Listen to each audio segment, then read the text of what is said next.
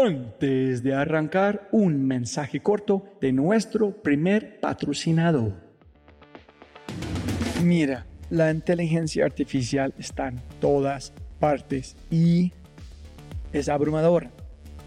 Con tantas promesas y tantas opciones es difícil escuchar la señal entre tanto ruido. Eso es exactamente por lo que estoy tan orgulloso de celebrar y compartir con ustedes Adapta. Adapta.ai. Escucha lo fácil y poderoso que es usar Adapta. Ve a adapta.ai. Crea una cuenta ingresa la información de tu sitio web, espera unos segundos mientras la inteligencia artificial de Dapta hace su magia y chum, chum, chum, tienes contenido hecho a medida para tu empresa o startup. ¿Y qué es mejor? La inteligencia artificial de Dapta sigue produciendo contenido más inteligente mientras más lo usas. Y mejor que eso, esto es solo la punta de un enorme iceberg de lo que Dapta puede hacer. Dapta es fácilmente una de mis herramientas favoritas. Es alucinante. Y solo para los oyentes de este podcast tengo un código especial que les dará el 50% de descuento durante los primeros tres meses usando Dapta. Pruébala ahora en www.dap ta.ai, data.ai. O haz clic en el link en la descripción de este podcast y aplica mi código podcast y crece tu productividad exponencialmente.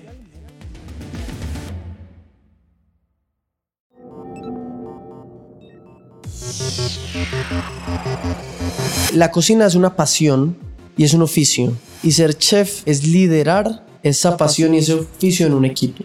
Si tú quieres ser el mejor en algo, tienes que hacer las cosas al revés, porque todo el mundo las está haciendo al derecho.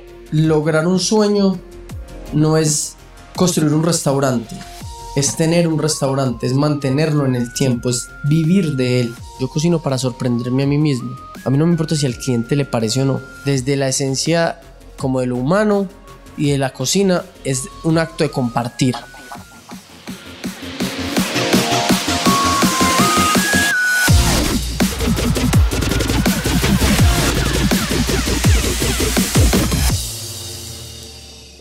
Hola, hola, hola, soy tu host, Robbie J. Fry, y este es otro remaster, sí, sí, remaster de un episodio muy especial de The Fry Show. Este podcast es una celebración de personas que no aceptan la vida tal como es, la abrazan, la cambian, la mejoran y dejan su huella en ella. Y la persona a la que estamos celebrando hoy es el chef Juan Manuel Barrientos. Este es un remaster del episodio 50. Imagínate, grabé este episodio hace 5 años. Un episodio que me llevó dos años en conseguir y cambió mi vida de maneras fantasmagóricas. Un nuevo episodio que grabé con Juanma sale en dos días. Por lo tanto, yo y el ninja del sonido y mi mano derecha, Lutz Sandoval, decidimos que deberíamos remasterizar este primero porque es un manjar mental de exquisitez. Uno de mis cinco episodios favoritos y te dará más contexto al nuevo que viene. Pero, si no lo conoces, Juan Manuel Barrientos, conocido en el mundo gastronómico como Juanma, y en las redes sociales como arroba Juanma el Cielo. Es cocinero, empresario, emprendedor, conferencista y líder de paz con más de 12 restaurantes y bares. Es el creador y fundador de la cadena de restaurantes del cielo, Medellín, Bogotá, Miami y Washington, D.C. Además, restaurante, restaurante es una máquina, de verdad.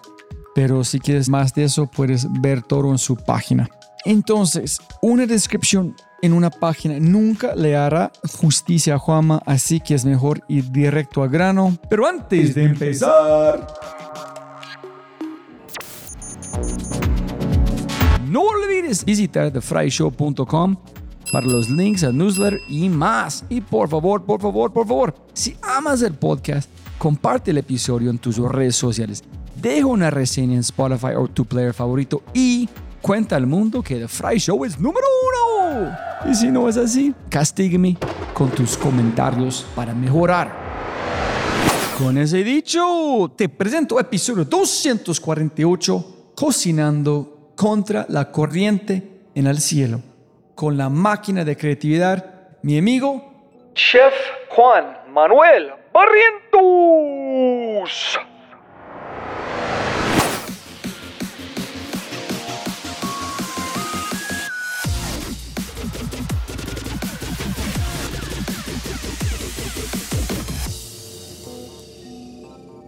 Juanma es primero una persona feliz.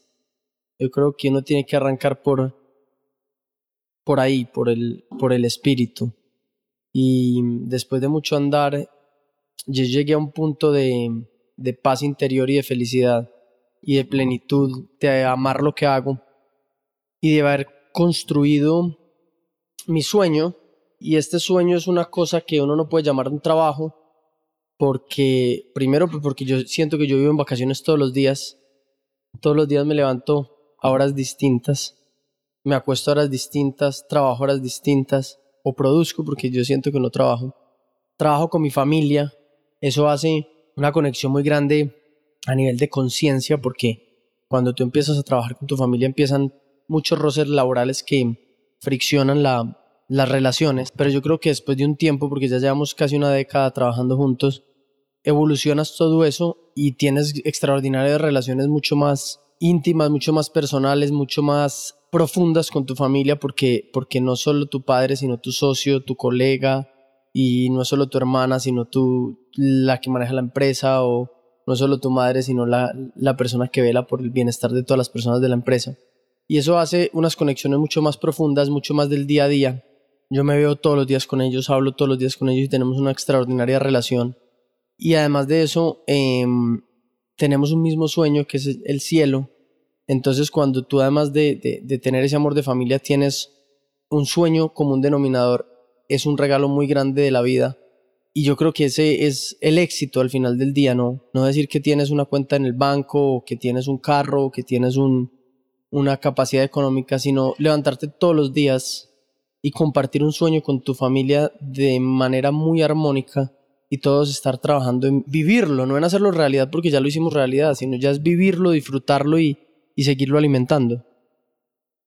Esa es posiblemente una pregunta un poquito más avanzada, pero ¿cómo de este colectivo nunca pensaron? Es, es, es espectacular tener una familia con un sueño juntos, pero ya lograste un sueño cómo ustedes de la familia pueden construir sueños juntos nuevos. Que cuando, por ejemplo, Juanma quiere lograr otra cosa con comida, de creación, de inventar, de inventarse a ti mismo con su familia, ¿cómo es este proceso juntos? Yo creo que la felicidad y los sueños, la gente los ve muy imposibles y los ve muy efímeros porque los entiende como metas y no como caminos.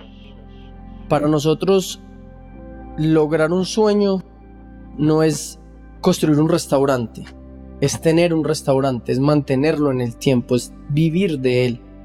El sueño, no, el sueño de mucha gente es, ah, yo quiero tener un restaurante, entonces lo construyen y dicen, ya logré mi sueño, y a los tres meses de trasnochar, ya ese no era el sueño porque entonces ya, mis, ya no estoy con mis amigos, ya no trasnoché, ya estoy estresado, ya esto y aquello. Nuestros sueños nunca son construir un restaurante ni cosas puntuales. Nuestro sueño, por ejemplo, es cuando nosotros pensamos en construir un restaurante en otra ciudad, lo que soñamos es con compartir lo que nosotros hacemos en esa ciudad.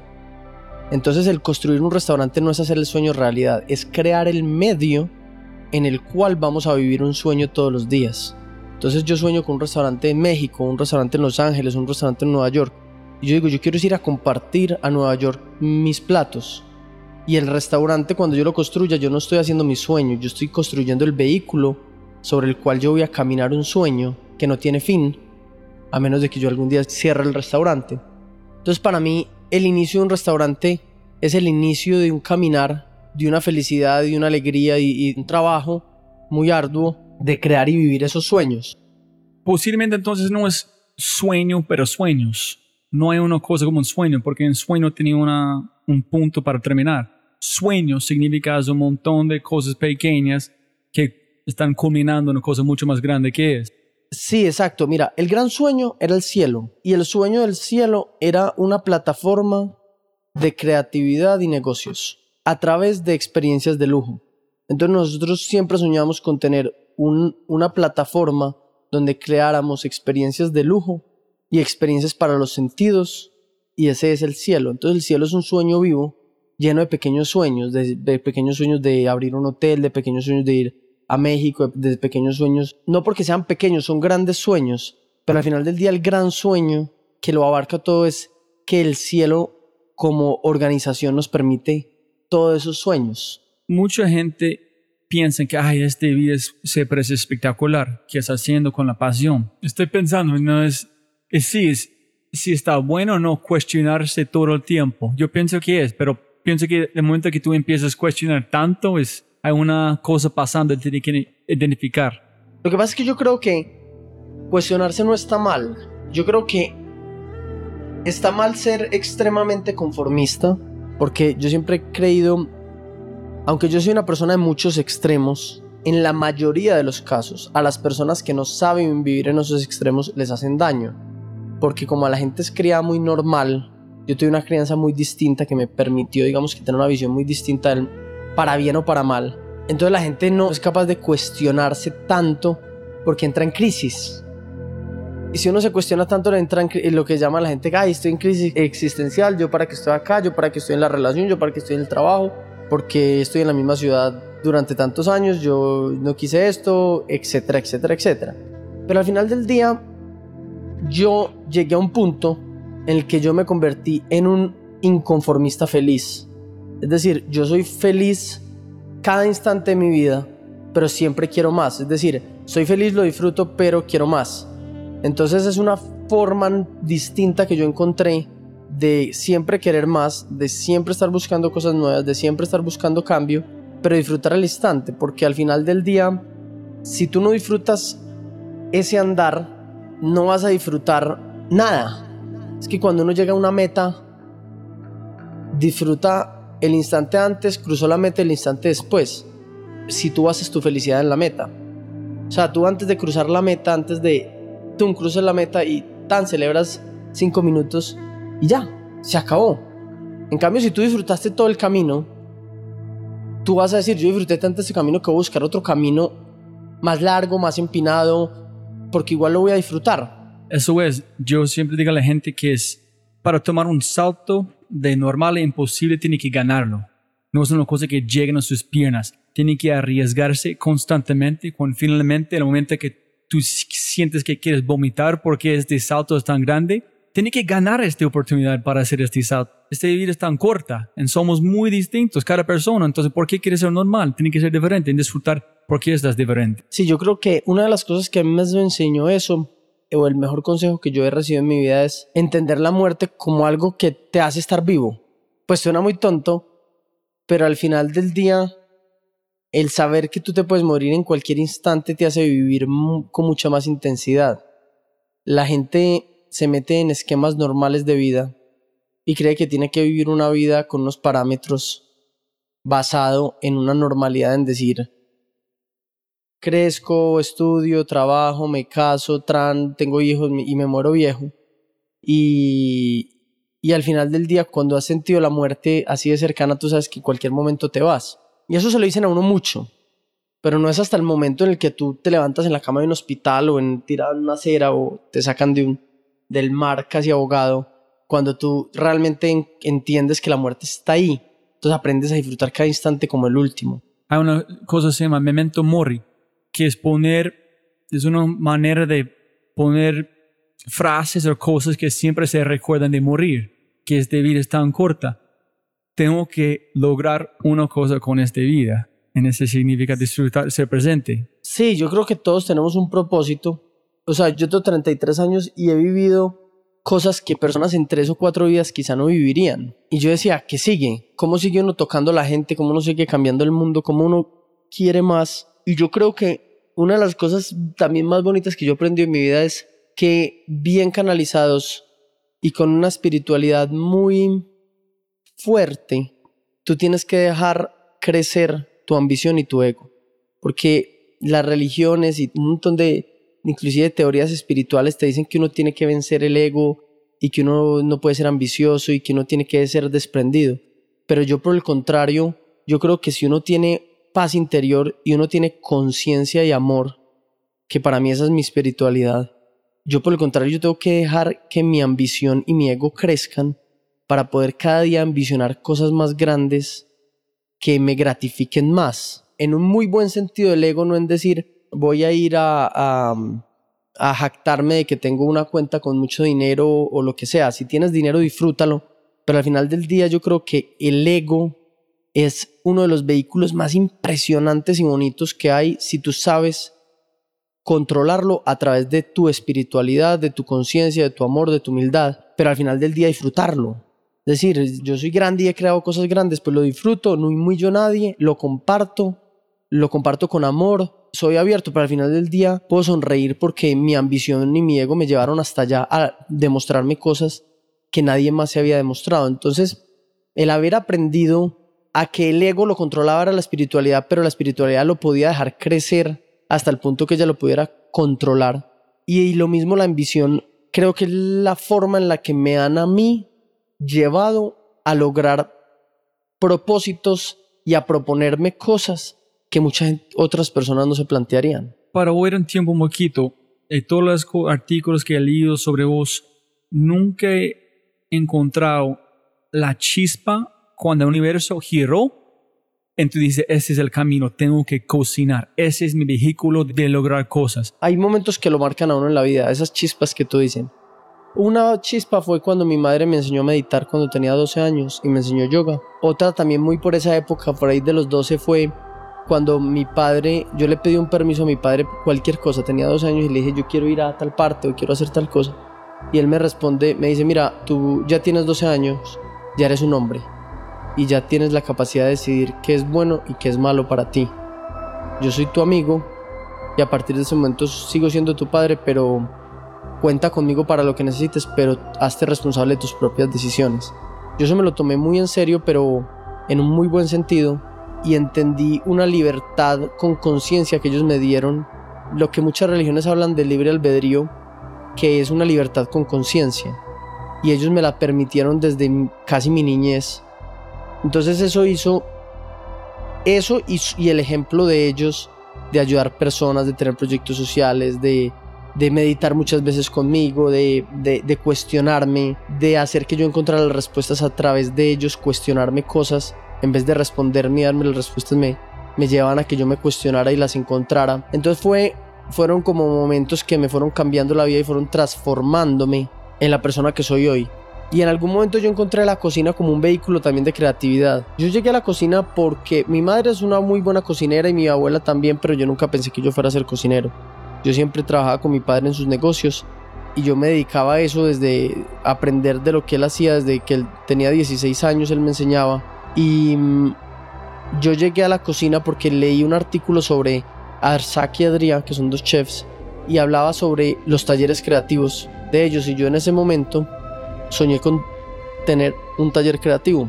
Porque yo decía, cuando yo leí eso, yo nunca fui capaz de seguir recetas ni nada de esas cosas cuando me gustaba cocinar. Entonces yo dije, no, yo no soy capaz de meterme en una escuela de cocina a seguir recetas. Ya estaba cansado de estudiar ingeniería por tantas dogmas y tantas cosas tan estrictas.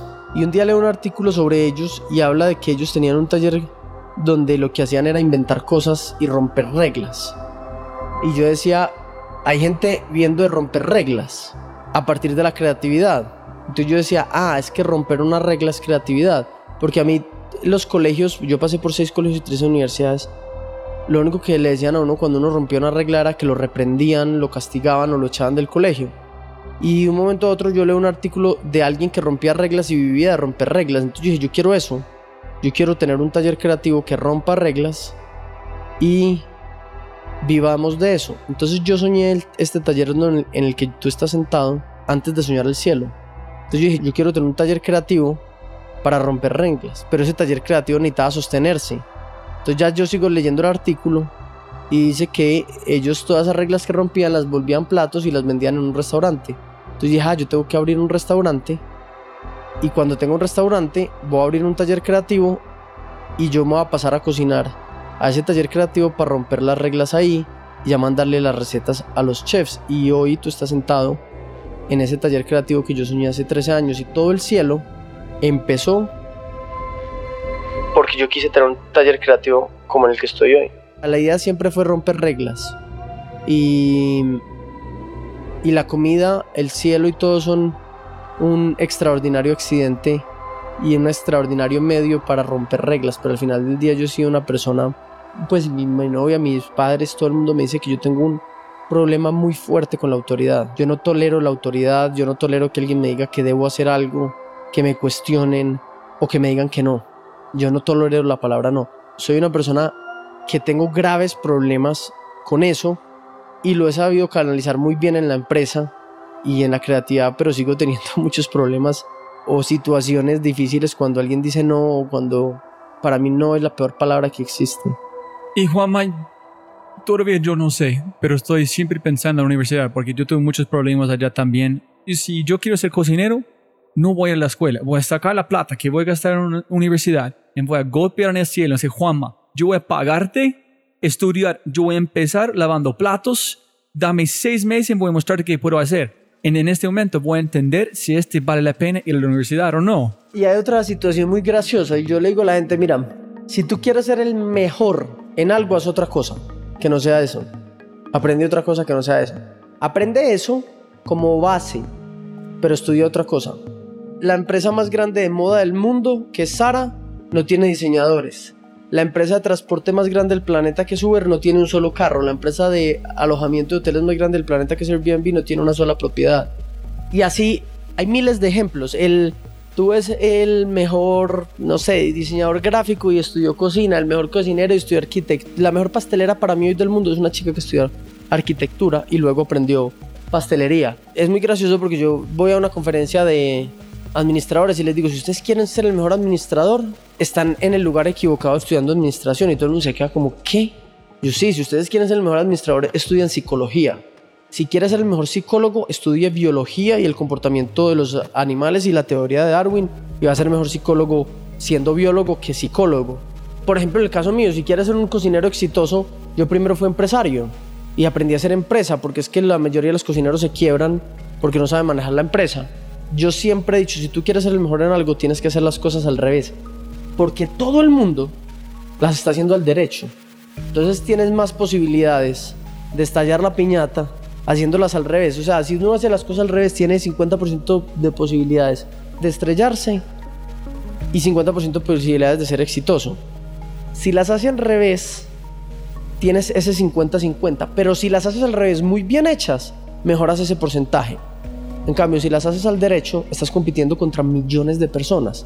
Entonces tus posibilidades es una en 100.000 estudiantes de administración que se gradúan al año en Latinoamérica. Entonces, ¿tú para qué vas a hacer las cosas al derecho y, estudiar administración para ser administrador? Pues yo más bien la hago las cosas al revés y voy en contra de mí mismo o con una carrera contra mí mismo, pero al final del día voy a tener más posibilidades que contra 100.000 administradores que están haciendo lo mismo. Entonces yo siempre aprendí a hacer las cosas al revés, a, siempre a pensar al revés.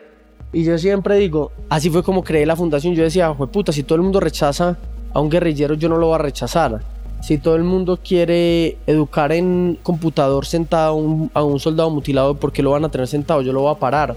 Si la gente está esperando que un político haga la paz porque un cocinero no cocina la paz. Si la gente está esperando que un empresario haga una empresa porque no la hace un cocinero. Y cosas que generan una transgresión para uno navegar en un océano azul solo, con sus propias tormentas, y no navegar en un océano rojo lleno de sangre de la competencia. Sí, no, eh, soy 100% de acuerdo, pero la manera que yo lo veo es, es combinando pasiones. Sí, una de las cosas que la gente tiene que entender en el tema de, de educarse a sí mismo es que hoy se paga por el conocimiento particular y no por el conocimiento general. Y el conocimiento particular se genera a partir de que las personas, cada uno se eduque a sí mismo en múltiples disciplinas para que desarrolle habilidades únicas. Entonces yo a la gente siempre le digo, invierta en aprender y generar un diálogo multidisciplinario en lo que usted sabe hacer. Y combine muchas disciplinas para que usted tenga un conocimiento único y específico y por eso algún día le van a pagar. Porque si usted tiene conocimientos generales, se lo lleva el berraco. Es que hay demasiada gente en el mundo. Un mensaje rápido de nuestro startup quinto y de regreso al programa. Un anuncio especial. Sí, sí, sí, sí. Hemos lanzado un nuevo podcast y se llama Matamos Preguntas. Una o un invitado espectacular. Una pregunta y una conversación llevada hasta el final. Para matar la pregunta, hablemos de todo.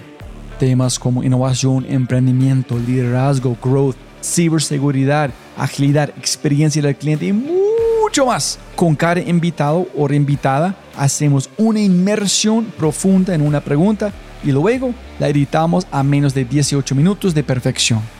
Tu contenido corto de alta calidad y alta frecuencia para mejorar tu vida. Encuéntranos en tu player favorito como Matamos Preguntas y empieza tu recarga cognitiva.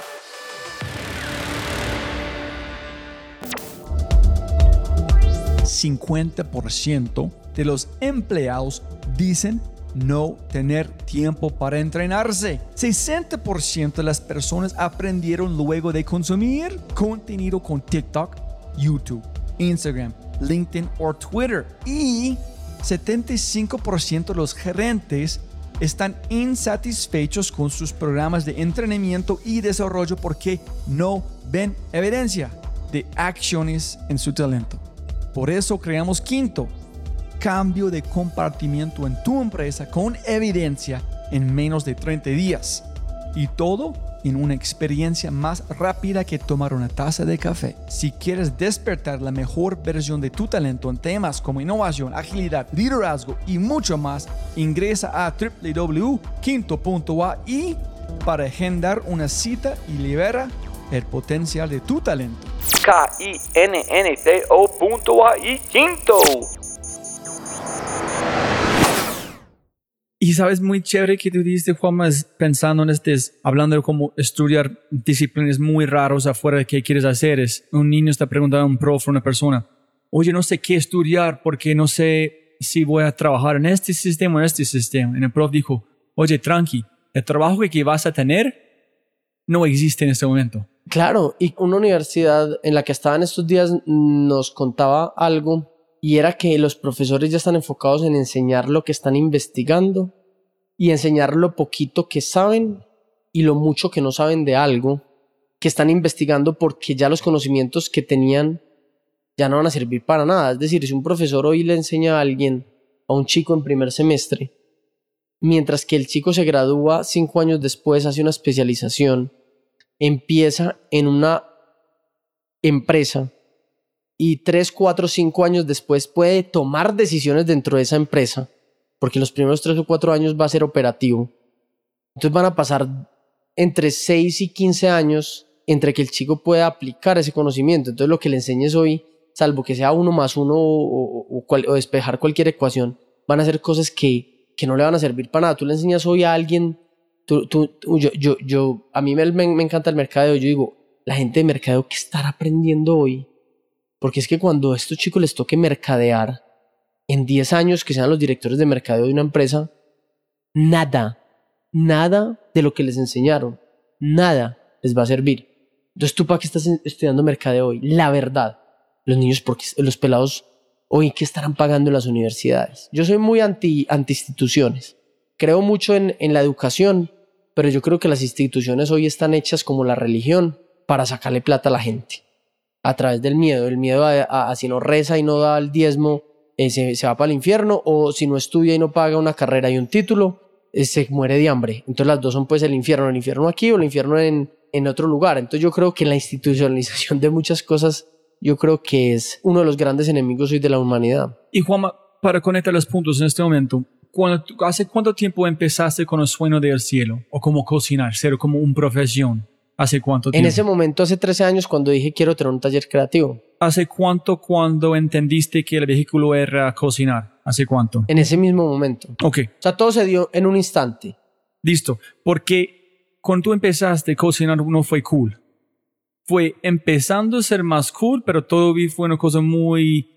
Ah, no era cool para el mundo. No era cool para el mundo, sí, yo entiendo la pregunta. O sea, la verdad, cuando yo entendí el tema de la muerte, a pesar de que uno nunca termina de entender la muerte ni... La única forma de superar al 100% la muerte es muriéndose. Pero cuando uno tiene una comprensión un poco más allá y uno le ha hecho un poco más de conciencia, pues si ya superé muchos miedos a morirme, ¿por qué me va a dar miedo la opinión de la gente? Entonces a mí nunca me importó lo que la gente pensaba. Realmente yo ni siquiera en mi vida he cocinado para mis clientes, que eso es una cosa bien particular. La gente me pregunta, ¿usted por qué cocina? Yo digo, yo cocino para sorprenderme a mí mismo. Y ese es, digamos, lo que yo hablaba del ego. Yo, yo cuando hago un menú, yo digo, yo ese menú me tiene que parecer a mí lo máximo. A mí no me importa si al cliente le parece o no.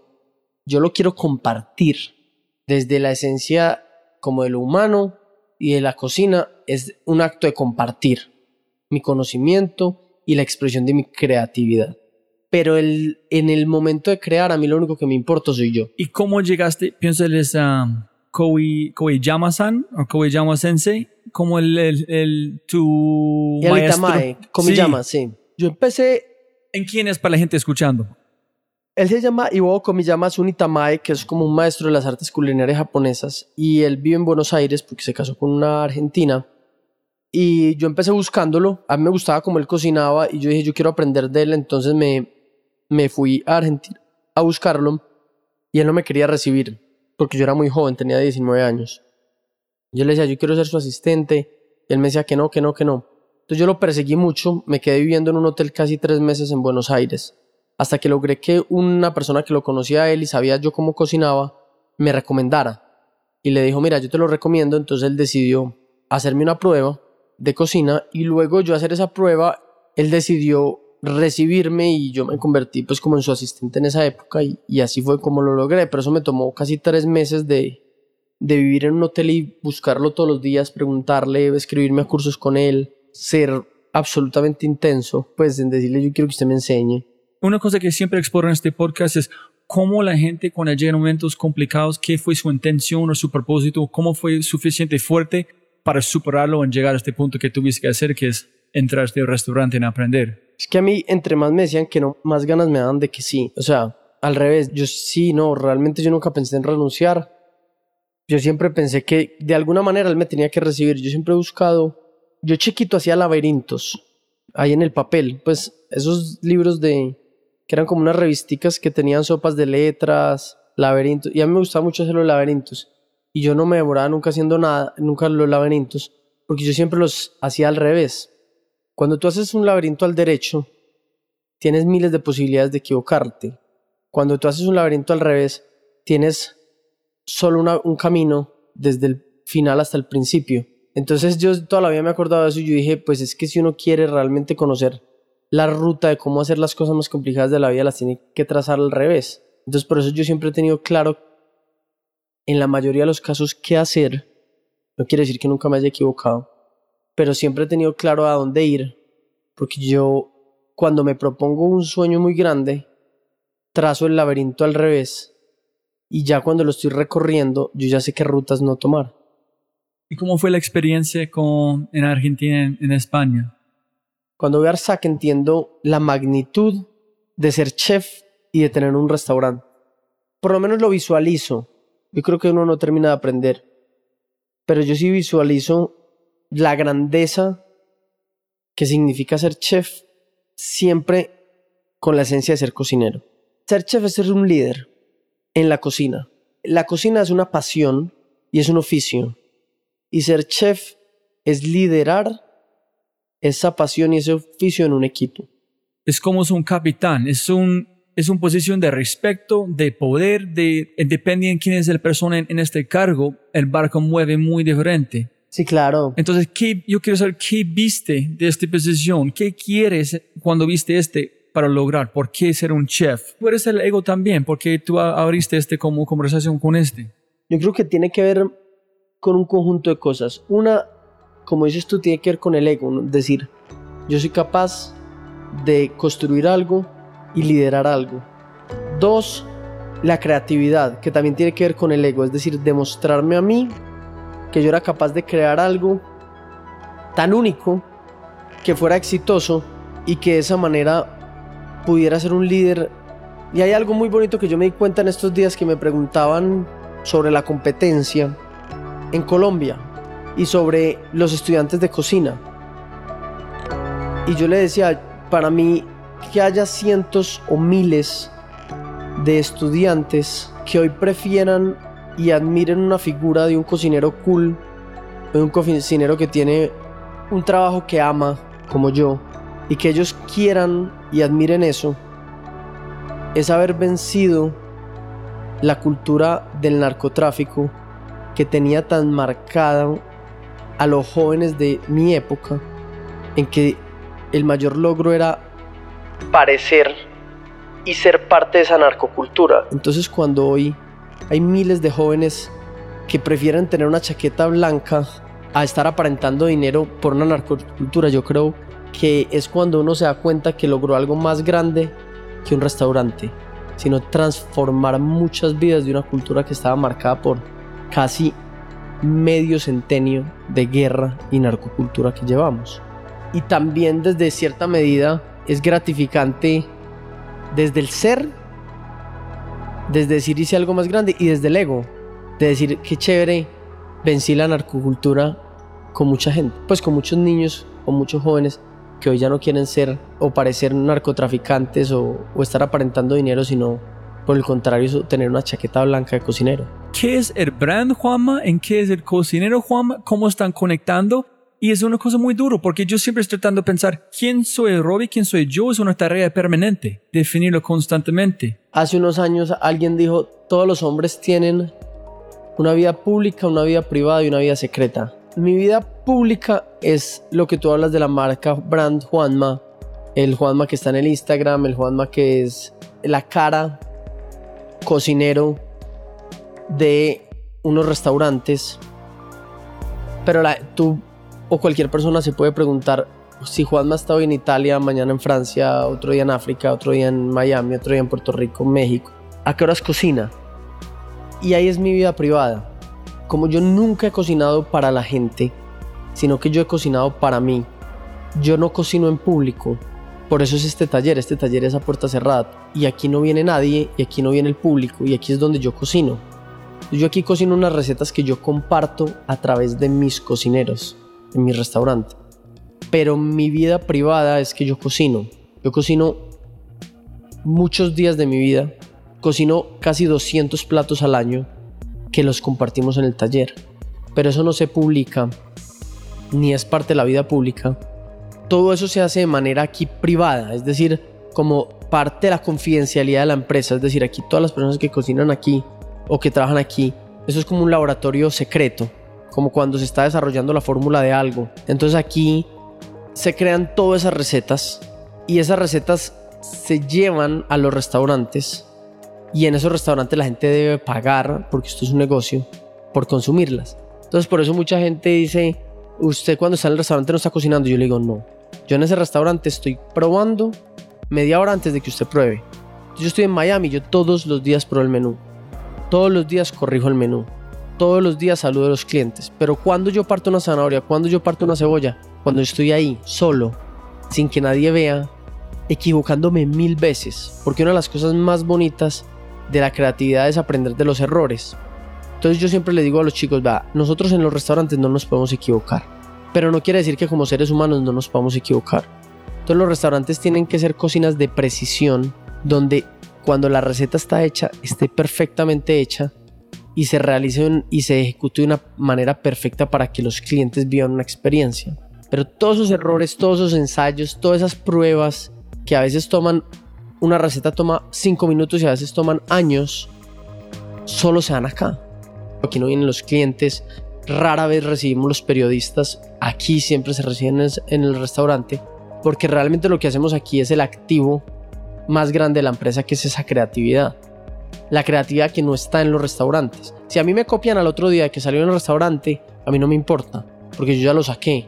Yo lo hice el día antes de que alguien me lo copiara. Pero si a mí alguien me roba una receta de aquí antes de que salga al restaurante, ya no puede salir.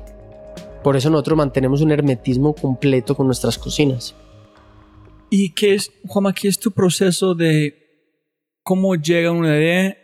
Y una parte es crear o como imaginar la idea, lo otro es ejecutar. Yo escribí una, una metodología creativa que es la metodología creativa del cielo y la llevo construyendo los 10 años que lleva el cielo.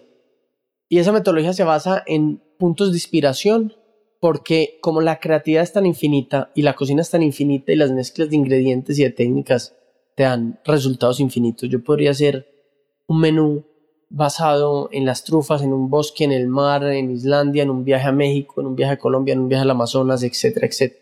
Entonces necesitas una directriz para crear un menú, porque si no te enloqueces con los millones de posibilidades que hay. Entonces lo primero que decimos es, ¿qué, qué, historias queremos contar en este menú?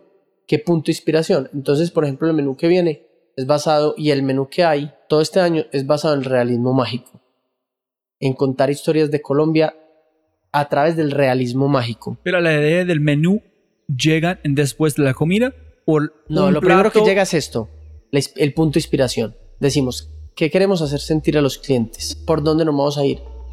Porque tú en la creatividad estás en una hoja en blanco en la mitad llena de colores. Tú puedes irte para donde quieras. Si no sabes para dónde vas a ir, pues puedes dejar la hoja rayada, llena de rayones o pintar algo realmente bonito. Entonces, siempre decimos, para poder canalizar nuestra creatividad vamos a tener un punto de inspiración. Y empezamos a buscar cosas que estemos sintiendo chéveres y bacanas en ese momento. Eran la forma de contar las historias a través del realismo mágico. Y buscando y tratando de entender el realismo mágico ya desde, desde muchas perspectivas, desde la parte romántica, desde la parte espiritual, desde la parte técnica, desde la parte gramatical de lo que significa el realismo mágico, encontramos un juego de dos palabras que es uno de los pilares de nuestra creatividad de hace 10 años.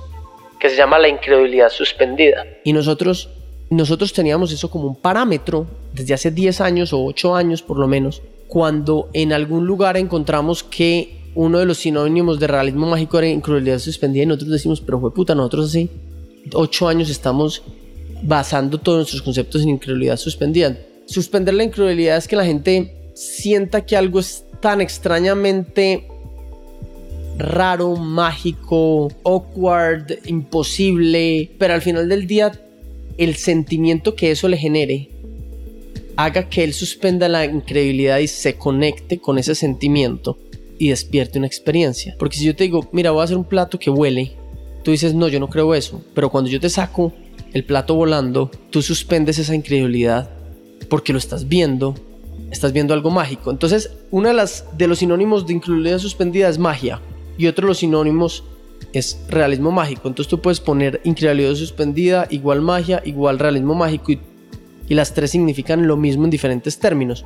A partir de ahí empezamos a decir, bueno, ¿qué no creemos? ¿Qué no vamos a preguntar distinto? Entonces decimos, bueno, si nosotros queremos preguntarnos, no nos podemos hacer las mismas preguntas porque necesitamos respuestas distintas, preguntas distintas. Entonces decimos, si vamos a cocinar amazónica, lo primero que nos preguntamos es qué piensa el cocinero ancestral, qué piensa el chamán, qué piensa el indígena, qué pesca, qué hace, qué come, qué todo. Para la incredulidad suspendida teníamos que cambiar todas esas preguntas. Entonces empezamos a hacernos preguntas distintas. Y ese es el primer ejercicio. ¿Cómo hacer volar un plato? ¿Cómo hacer desaparecer un plato? ¿Cómo hacer un plato que no sea un plato? ¿Cómo hacer un plato que no se coma? Cómo hacer que el plato se coma. Y empezar a, cambiar completamente las preguntas y empezar a, responder eso, por más estúpido que sea. Empezamos a decir, bueno, si hacemos un plato, ¿cómo lo hacemos volar? Entonces ya empezamos a buscar desde la parte técnica cómo algo vuela. Hay que tirarlo, hay que hacerlo flotar, hay que hacer esto, hay que hacer aquello. Entonces empieza uno a generar unas bases. Si fuera la cocina amazónica, genera otras y así. Y sobre esas bases empieza a buscar otros pequeños puntos de inspiración ahí, decir, bueno, si esto flota, ¿qué historia queremos contar aquí? ¿La de un astronauta? ¿La de un viajero? ¿La de alguien saltando a un río? Entonces, ¿qué historia vamos a contar? Entonces empezamos a hilar una historia con algo mágico. Y de ahí empiezan a salir los ingredientes. Y de ahí empiezan a salir las texturas de los ingredientes. Entonces empezamos a decir, este ingrediente tiene que ser crocante. Entonces ya sabemos que el maíz tiene que ser crocante o que el lulo tiene que ser una espuma porque es efímero. Entonces si queremos algo que sea efímero, que se iba, entonces vamos a contar una historia de Colombia efímera. Yo hago unas pompas de como de jabón, pero de lulo, con un gelificante y te llega un, como una especie de bowl lleno de pompas de jabón como cuando te bañas o cuando estás haciendo cosas, pero todo es de lulo y decimos, esto es efímero. Entonces así empezamos a decir, bueno, reflexionemos sobre esto, sobre aquello y, y de esa manera vamos creando esas historias.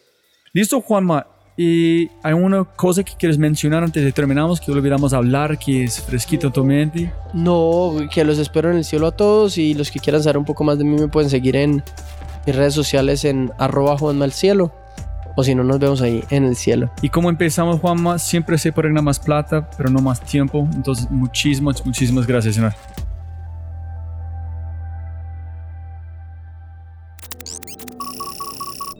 Como siempre, siempre puedes ganar más plata, pero no más tiempo. Muchas gracias por escuchar. De verdad, muchas gracias. Espero que hayas aprendido algo, te hayas inspirado y te sientas con ganas de hacer algo imposible.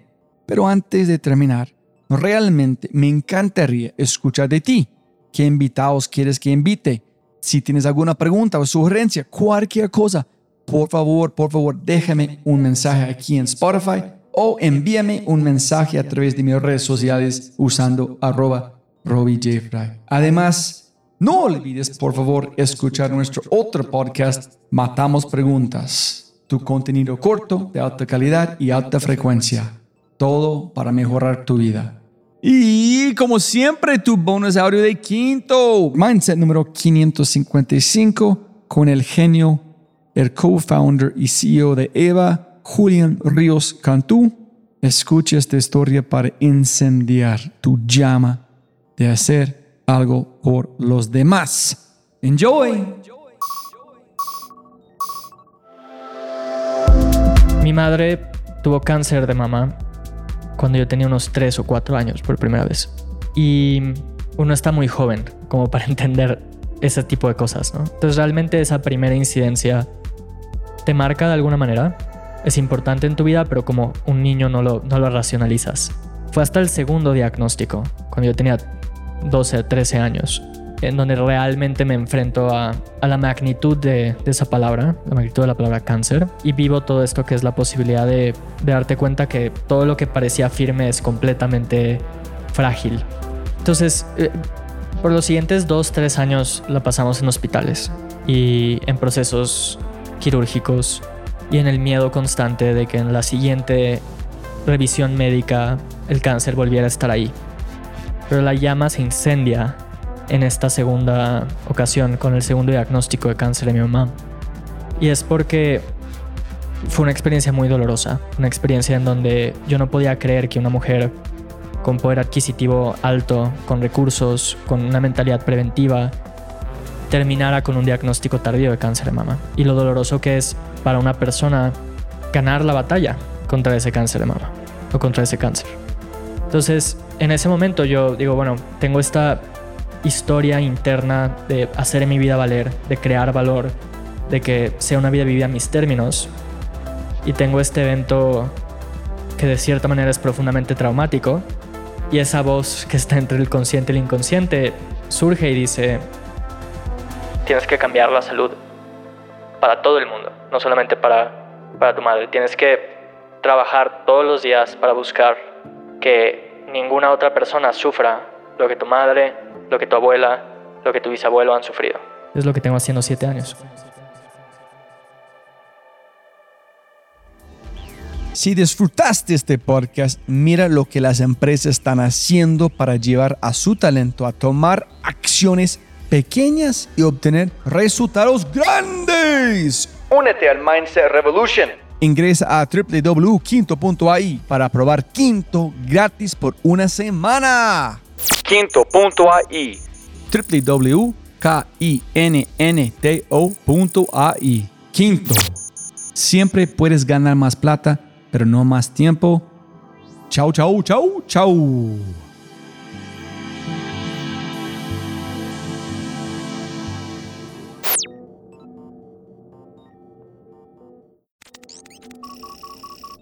Como siempre, siempre puedes ganar más plata, pero no más tiempo. Muchas gracias por escuchar. Antes de terminar, unas cosas importantes para preguntar y mencionar. Número uno, deja una calificación en Spotify. Ya, ya, déjala. Literalmente toma segundos y como yo mencioné, el impacto es enorme. Además, estarás garantizado de sentirte increíble el resto del día. También estamos produciendo todo el contenido en YouTube. El canal es espectacular. Tengo mi newsletter Conejo Blanco, las notas del podcast y los enlaces, las transcripciones. Nuestro otro podcast, Matamos Preguntas, escúchalo. Y más se puede encontrar en thefryshow.com.